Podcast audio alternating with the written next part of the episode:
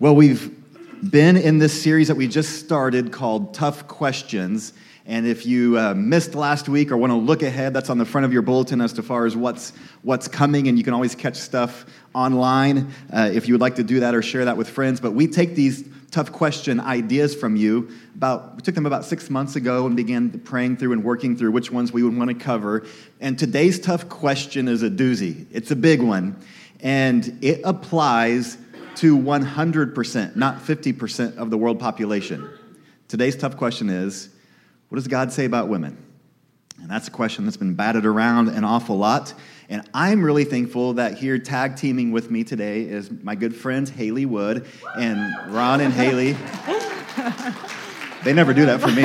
Um, Ron and Haley have been members of Highland Park for a long time, and they're two boys. And Haley has served, I was thinking, in about a gazillion different areas of volunteering and serving and leading and teaching in different areas and just has a heart to serve. And uh, one of the things that I, I love most about Haley is her heart to study the Bible. She's a student of the Bible. And uh, when I knew that we were going to do this sermon, uh, I, I, called her up and said, Hey, what do you think about uh, tag teaming with me on this sermon? So we've been kicking this around for a long time and looking to see what Scripture says. And so she's going to kick us off. So go ahead, Haley. Thank you. Good to have you. Well, up until a few years ago, I worked in the oil industry, and being one of only a few women out in the field, um, I had a few unspoken rules for myself. One being, I needed to keep those girly emotions turned off. Well, that worked really well for me for about seven years until just a couple of days before I delivered our first son. While going to the restroom that day at work, I encountered a little problem. So the water would not stop filling the toilet after I flushed, which wouldn't be that big of a deal, right? Because you can just turn the valve off. Yeah, well, in this tiny little co ed bathroom, which by the way, I was the one who made it co ed, there was this giant urinal tucked right next to a stall wall, tucked right next to the toilet. And the valve was right on the floor underneath the stall wall. Well, imagine me with my big belly trying to somehow get between either the urinal and the toilet to try to get to that valve. I mean, you can't suck that baby in. I don't know if you know that or not. So, next thing you know, the water's flowing out of the toilet into the floorway, uh, into the floor, and out the doorway. No joke. So, in all of my devastation, I swish through the toilet water and I open the bathroom door into the hallway, and there I find myself eye to eye with one of my long term male coworkers. So, in all of my calm, I informed him the toilet is overflowing. And he looks at me, and do you know what that man said to me? Well, why didn't you just shut off the valve? No joke. And so, in all of my calm, I responded with complete tears. I am bawling right in front of him. And so, like the gentleman that he was, rather than saying anything else, he walked into the bathroom, shut off the valve, and then kindly helped me clean up the mess.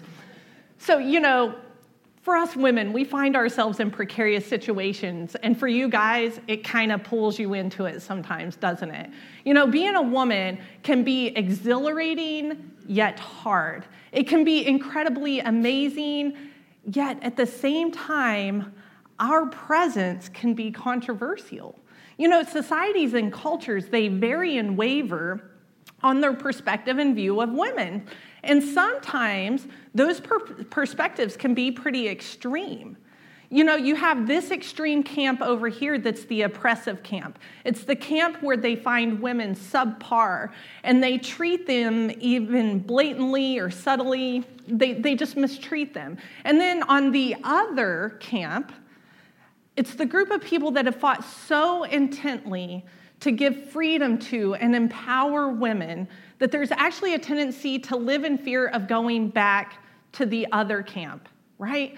And so, what happens in that camp is sometimes we'll try to fight, rather than fighting for equality, we'll have a tendency to fight for favor or power out of fear.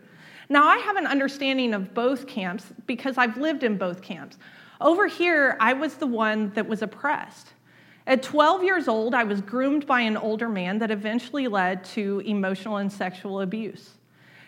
And then by the time I was 15, I finally got out of that relationship, but I had worked my way over to this camp as mentally I said to myself, nobody will ever treat me like that again.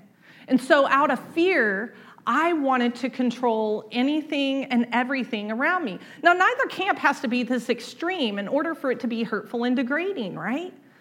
But the purpose of this sermon is not to put women in their place, nor is it to make men feel devalued. The purpose is for us to take a pause from all of from listening to all of the varied views of the world and instead soak in the perspective of our creator.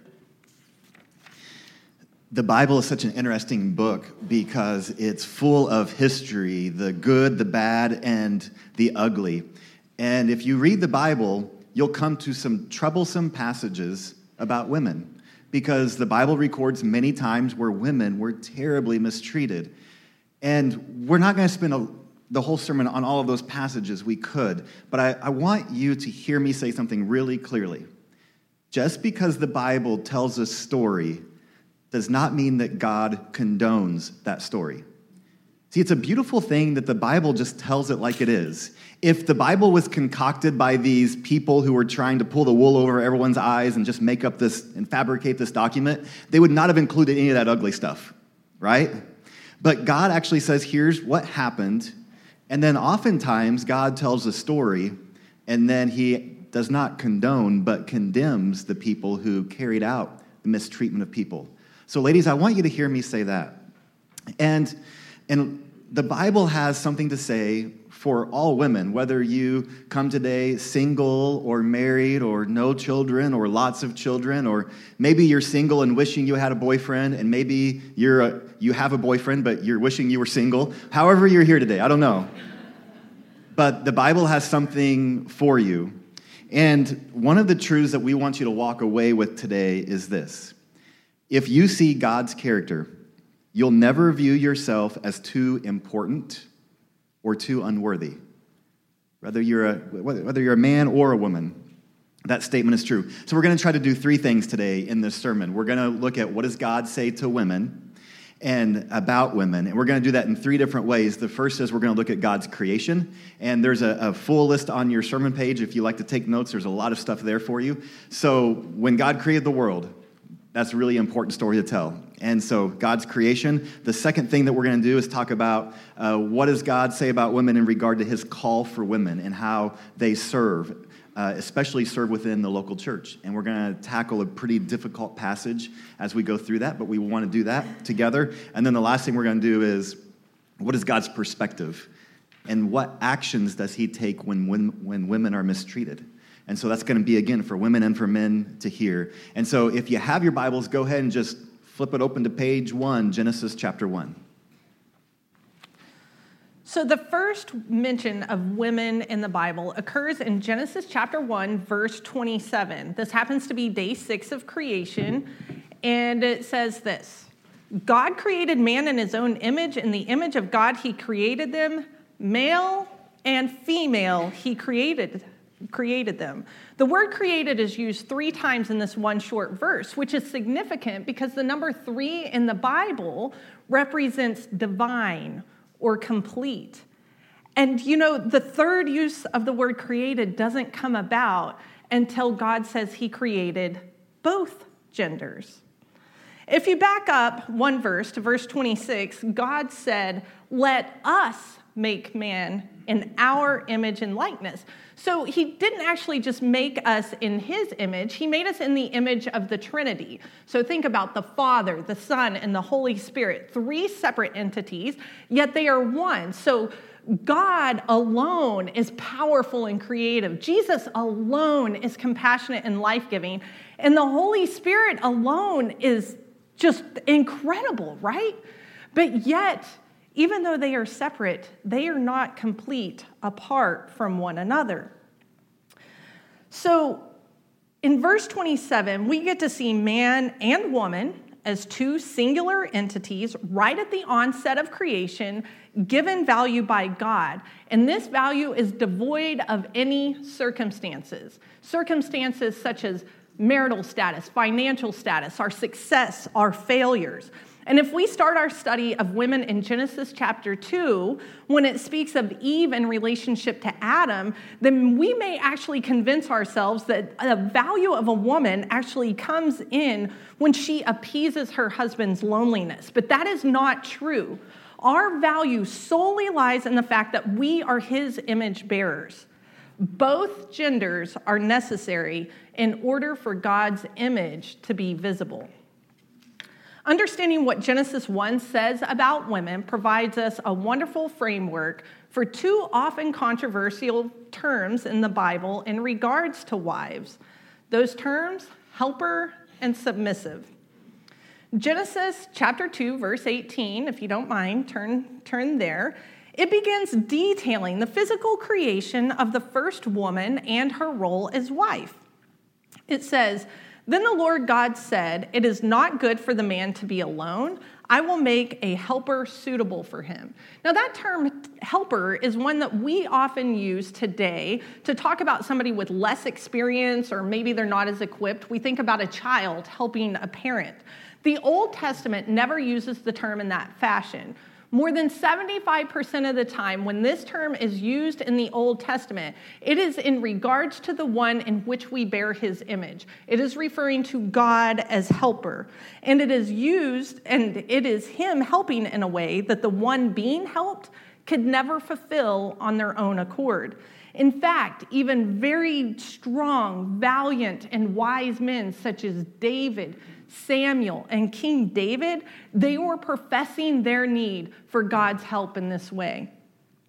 Eve wasn't just a helper, she was a suitable helper.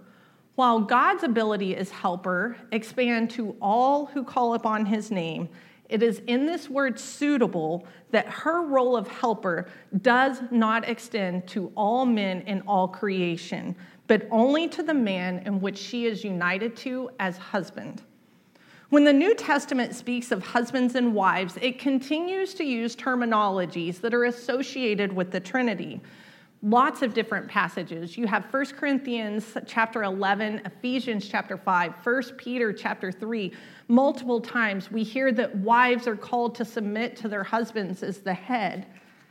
But also throughout the New Testament, the terms head and submission are also applied to God and his relationship with Jesus, and Jesus and his relationship with the church.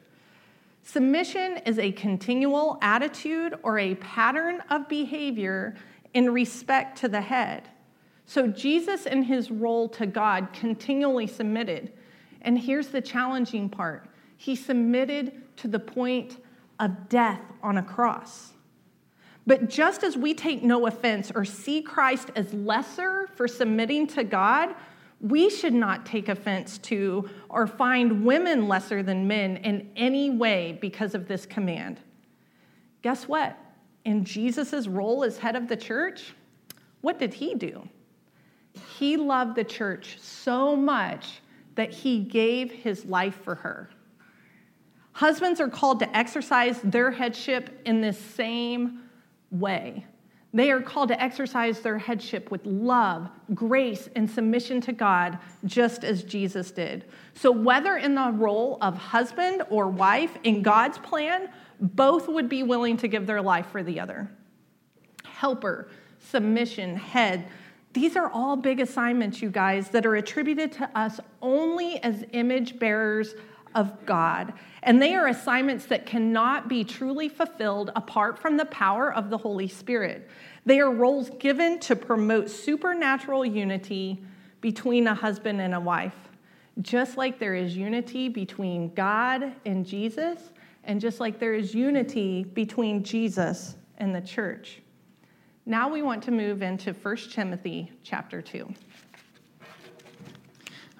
A question that can be tragically divisive is this What is God's call for women and where and how they can serve? And there are at least three surefire ways to develop an unbiblical and destructive view. In case anybody was wanting to do that this afternoon, let me share them with you. Really, I want to, we want to talk about these three things that we can do that can really get us in trouble when we read any one passage. I want to, I want to point these out as we go through 1 Timothy 2 so that we won't make that mistake uh, with this passage or with any passage. The first way that we can really get in trouble is this we can read selected verses without reading the whole Bible. Now, I'm not saying that tomorrow morning when you wake up, you have to read the whole Bible or none of it. You know, we, we can't read it all every day.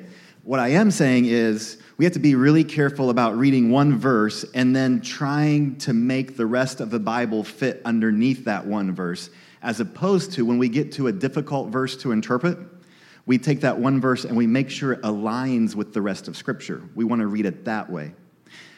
Secondly, we want to read selected, or we can get in trouble if we read selected verses without understanding the context. So the context of, a, of any biblical passage would also be, you know, the chapters before and after, but it could also be um, what's happening culturally and historically around. See, the Bible is timeless. It is true all throughout time. But it's also timely because the Bible was written in real time. God inspired Paul to write this letter of 1 Timothy to a real person, Timothy, at a real church in Ephesus with real people, real city, real jobs. It was a real thing. So while the Bible is timeless, it was also written in real time. And so one of the things that any good Bible student has to always be doing is thinking about what's the context here because the context helps me understand how to interpret the scripture. And I know that some of us don't like that. We're like, well, I don't, I don't interpret the scripture. I just read it, what, read it and do what it says. I wish it was that easy, but it's not. Let me give you an example. I think we all agree the Bible says, love your neighbor as yourself, right? As I was mowing yesterday, I noticed, at least I think what I noticed down the street was I think some of our neighbors had a baby. They, they're carrying a car seat inside, and so I'm not for sure, but that seems like that's maybe what happened. And so, if I wanted to interpret that verse, love your neighbor, and apply it in my setting in 2019 over on 41st and Mingo, then I could maybe buy a box of diapers and take it to them tomorrow. Okay? But if you buy some diapers and take them to your neighbors, they might be really confused or even offended today, right? So we're all looking at scripture and applying it. And so sometimes when we read the Bible, we're looking, okay, am I reading right now a principle that carries throughout time? Or right now, am I reading this big principle that, that is timeless but in this moment in Scripture, God is applying it to a specific thing that Timothy was dealing with. Because that specific thing might not be the same way that God wants me to apply that principle. Do you follow? So we have to do a little bit of work to interpret Scripture. We all interpret it, it's just a matter of whether we do it well or not. We can't just say, I read it and do what it says we want to always do what the Bible says, but it takes a little bit of interpretive work, especially with some difficult passages. And the, the third way we can get in trouble is we try to force the Bible to defend our assumptions, preferences, and traditions. We don't want to lay those things on top of the Bible. We want to lay the Bible on top of everything else and let it form our thoughts and what we think about things. So, with that said, we want to just do a little bit of a case study here in 1 Timothy 2 with a passage that's been troublesome for lots of us, including me, of trying to figure out what is going on here. And so I want to begin reading in verse 8. Therefore, I want the men everywhere to pray, lifting up holy hands without anger or disputing. I also want the women to dress modestly with decency and propriety, adorning themselves not with elaborate hairstyles or gold or pearls or expensive clothes, but with good deeds, appropriate for women who profess to worship God. A woman should learn in quietness and full submission. I do not permit a woman to teach or to assume authority over a man. She must be quiet. Whew. What is going on there? And uh, that's been a question that's been asked uh, for many years in many different places, and we understand why. We read that, we're, we're all thinking, okay, what is going on here?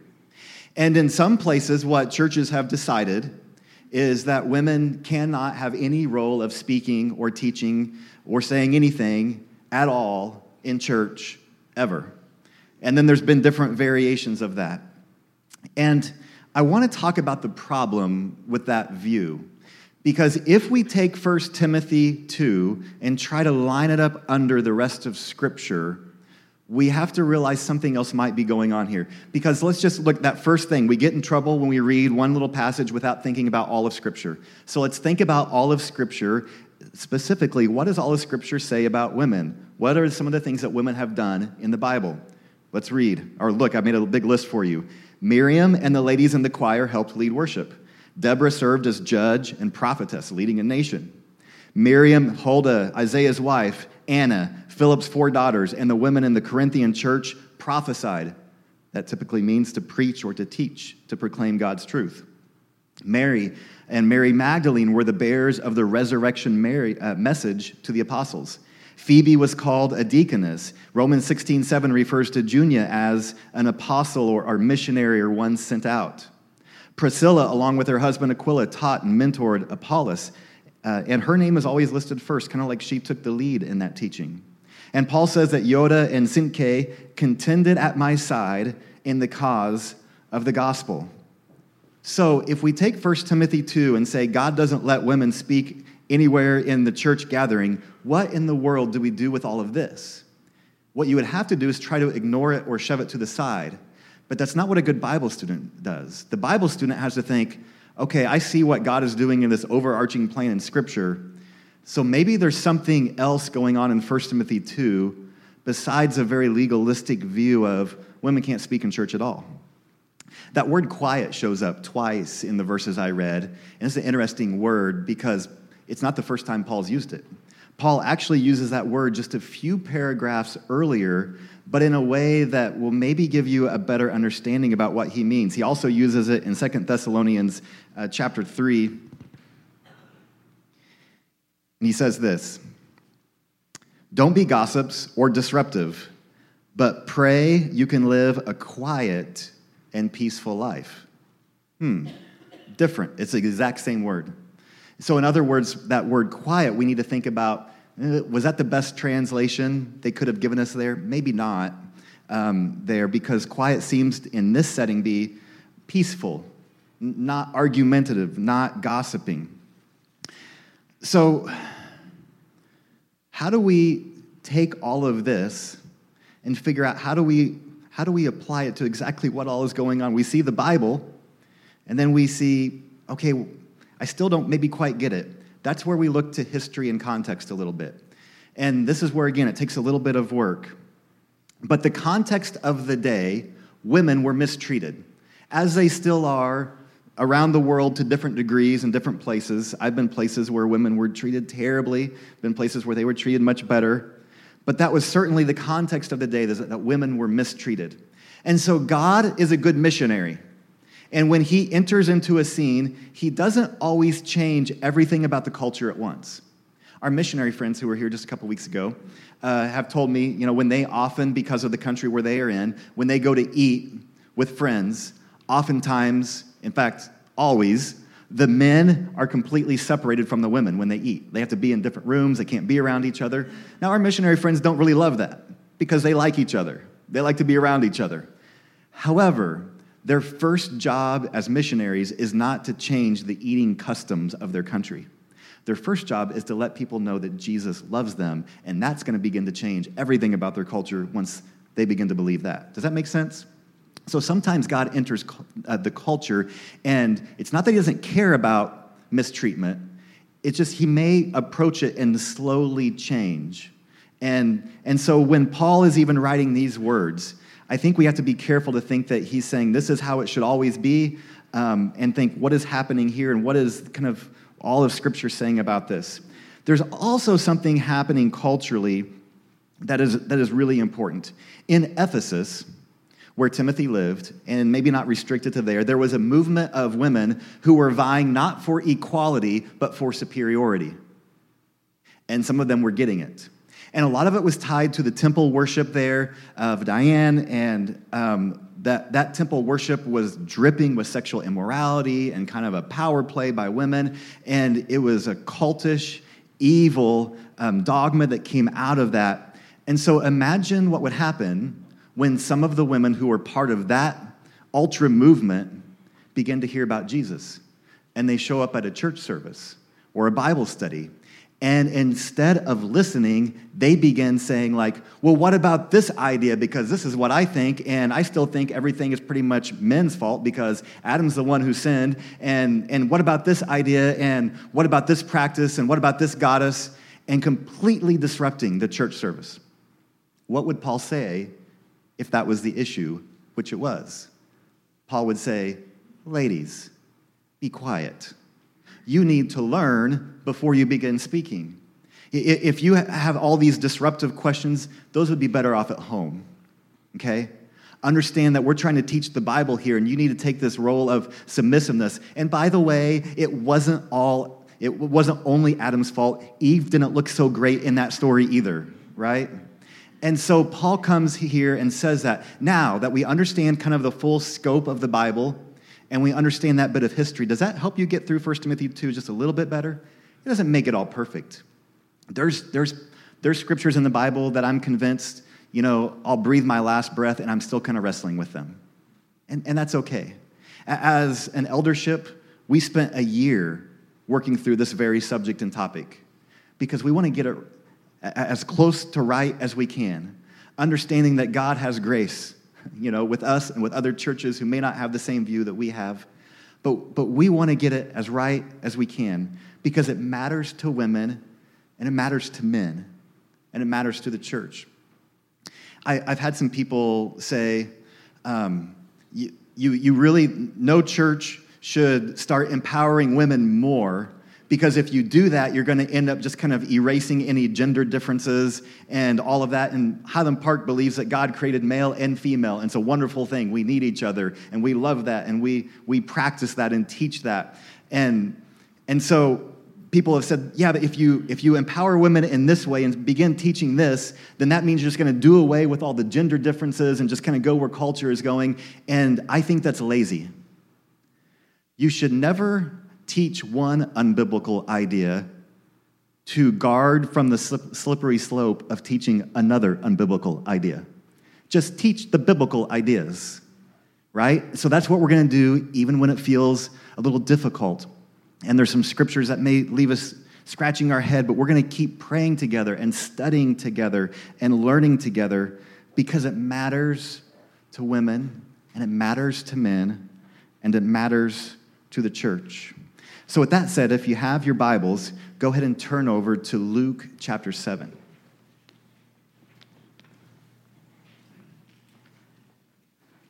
I'm really glad that Brian came to the conclusion in that last segment that women could talk. Would be in trouble right now.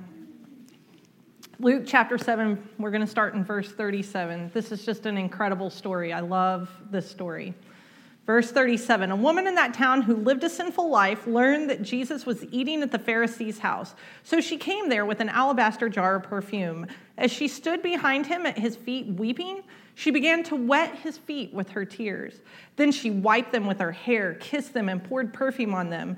When Simon the Pharisee, who had invited him, saw this, he said to himself, If this man were a prophet, he would know who is touching him and what kind of woman she is. She is a sinner. So the common practice was for the door of the dining room to be left open so that the uninvited could actually come in and out throughout the festivities. And they could even sit along the walls and listen in on the conversations between the host and the guest. So while the uninvited were actually invited, clearly this woman, who was probably a prostitute, um, was not really a welcome participant, was she? Jesus answered Simon's thoughts and questions by telling him a parable with the idea that those who have been forgiven much love more.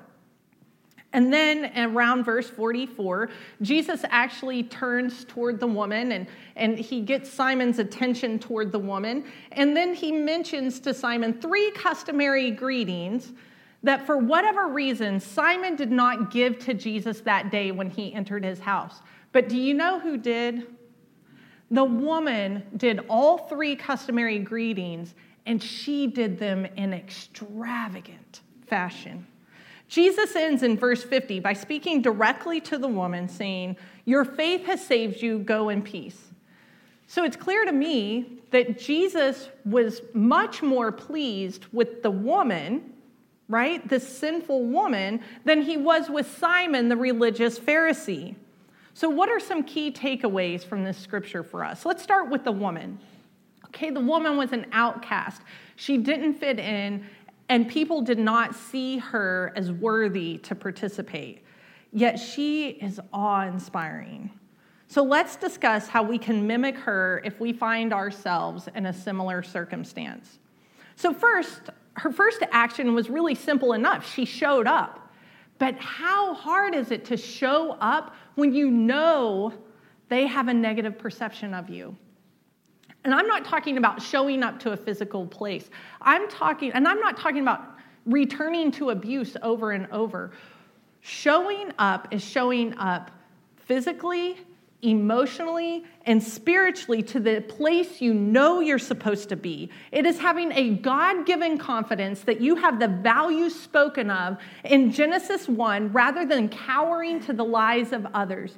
It is imperative that we show up, even if we have failed in every possible way. It is imperative that we show up, even if it feels like we are going to be standing alone, because truthfully, we will not be standing alone. Just like this woman, Jesus is walking into every physical and spiritual battle with us. And not only is he walking with us, he is going before us. Especially as the church, it is imperative that we continue to show up to do the things we know we are called to do, even when the world questions our validity. The second thing the woman did is act with godly humility. Did you notice she didn't speak a single word? Yet the account speaks loudly. Even when strong words are necessary, may we choose to act in complete humility. Third, her focus was consumed by Christ alone. I am convinced that if the entire world exploded around this woman, that she would not have noticed because she spent all of her energy worshiping the one that had the power to save her and the one who had seen her as a child of God.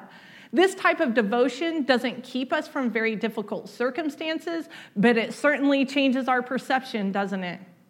Let your focus be consumed by Christ alone. Let's transition over to Jesus, who, like many of us, was observing someone who was either subtly or not so subtly being mistreated. Jesus obviously did something for this woman that we can't. He gave her eternal life, but he did do several other very practical things. So Jesus could have stopped her at the door and given her the whole you've been forgiven speech, which could have saved her from a lot of humiliation. But sometimes there is healing in the process. It is tempting to short circuit someone else's healing because, frankly, it can be inconvenient for us. I mean, think about it. Jesus actually showed up that day to have dinner with some friends when this woman started in on this whole thing. I consider when I ripped off the band aids and exposed the wounds of my past abuse by going to celebrate recovery, it required hours of my husband listening, holding me, giving me space. It, he forgave me over and over as I promise not to treat him as the enemy, but I failed day after day. It wasn't convenient, but he facilitated my healing rather than hindering it. And I am a much healthier, vibrant wife today because of it. Do not hinder the healing process of those who have been hurt or demeaned by others. Second, Jesus used his influence to this woman's benefit and to lovingly confront wrongful thinking and attitudes. Jesus had a platform at Simon's table, and so he used it, and he used it wisely. We too should consider our influence and use it in the same manner. For example, if you were to hear inappropriate locker room banter, consider saying, I can't be a part of this. Because if you are not against it, then you're for it. Consider your daughter. Whether to her face or behind her back, treat and speak about every woman with the same physical and intellectual dignity that you would like others to do for your daughter. Last, the woman was standing behind Jesus during the entire event. Did you guys catch that? She was actually behind him when she was doing all of these things for him. But then, verse 44, go to verse 44. I want you to look at it because if you soak anything in today, this is, this is what I want you to soak in. Jesus does something incredible. He turns and he looks at this woman, but he's still speaking to Simon. And he asks Simon this do you see this woman? This is not a question of pity. This is not a question of condemnation. He wanted Simon to see her, and looking is not the same as seeing. To be seen is to be known, dignified, and valued. What an incredible gift to be seen. Jesus acknowledged her value and worth, and his perspective of me and every woman today is no different. He sees me as he created me to be, not as some of my sinfulness or of my successes. Jesus' love and perspective of every single person never wavers. Do you see this woman? Jesus did. Who is it that you need to see today? Church, there are so many people inside and outside of the body of Christ that have been wounded by others. And even at times, they have been wounded by some of us in the church, right? And sometimes people have been wounded by a misuse of the Bible. If we are the ones who have been wounded, let's commit to showing up with humility with our focus 100% on Christ. When others are being wounded, let's choose to see them and take action rather than pretending like it doesn't exist. God has given the power of the Holy Spirit to the church and each individual within it so that we can see and love extravagantly all who have been created in his image. I'm going to ask you to please stand up. If you can, if you are not comfortable standing up or can't stand up, please stay seated. But while you're standing, I want you to close your eyes. I hope you've been compelled in some way today. In whatever way you're compelled, let's take it to the Lord in prayer. We're going to have people up front and on the sides that are ready to pray with you. Or if you want to kneel at your seat, or even come kneel here on these steps in front of the cross, I simply want to give you the freedom to pour your heart before our Lord and Creator, the one in which you bear His image. Father in heaven, you are holy and mighty. You are loving. You have sacrificed everything. And we come before you as a body of believers, asking you to heal our perspective, our perspective of how we see ourselves and how we see others as valuable image bearers. If you're someone that has experienced the pain and the suffering at the hands of someone else and you would like prayer, I want to ask you to come forward. Or if you're more comfortable just raising your hand, we can pray for you from where we stand. Dear God, I pray for those who have been lied to about who they are and whose they are. For every person that has been physically, emotionally, and sexually abused, God, may today be a day of healing and restoration for their souls. For those who have been overlooked, undervalued, and mistreated, may they know they are seen. And anything less than valuable is an unacceptable description of who they are. Father, some of us have been hurt in this way, have actually tried to numb or control the pain in ways that are sinful and have separated us from you. We confess these sins to you today, Lord, believing that you are faithful and just and will forgive us and purify us from all unrighteousness. I pray, God, that their relationship with you will be redeemed, and any other relationships that have been hindered by this suffering can be healed. Father, we believe you. We believe what you created us to be, your image bearer. Are you realizing today that your attitudes, words, or actions have actually hurt somebody else in this way? We want to pray for you. We want to pray with you. I ask you to either come up front or just start by raising your hand, and we'll pray for you from where we stand. Father, you tell us that if we confess our sins to each other and pray for each other, that we will be healed. And we absolutely believe that that is possible, Father. May this healing and change begin today. May it begin right here in your church.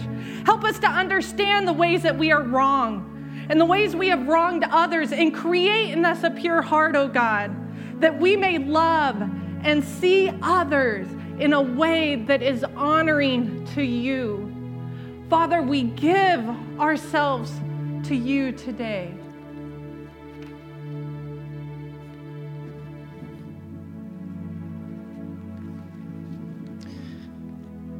Lord, help us to see Deborah under that tree, judging and prophesying. Help us to see Ruth showing what love and sacrifice and courage really looks like. Help us to see Esther taking a stand in front of the king, saving her people. Help us to see Mary entrusted with the greatest news of all time Jesus is alive. Help us to see our mothers and grandmothers, our sisters, our daughters, and to treat them as family Help us to see the women who, who feel worthless today so that she can see the adoring face of Christ. Help us to see those fighting for superiority so that we can pray for them and care for them that they might rest in your arms. Help us to see the ladies here at Highland Park. We want them to feel valued and loved and cared for. Lord, we want to see them use the gifts that you've given to them to spread your gospel around the city and around the world. And whether folks here are male or female, Lord, help us to know that you see us. You see us. You are with us. And God, help us to see you. In Jesus' name, amen.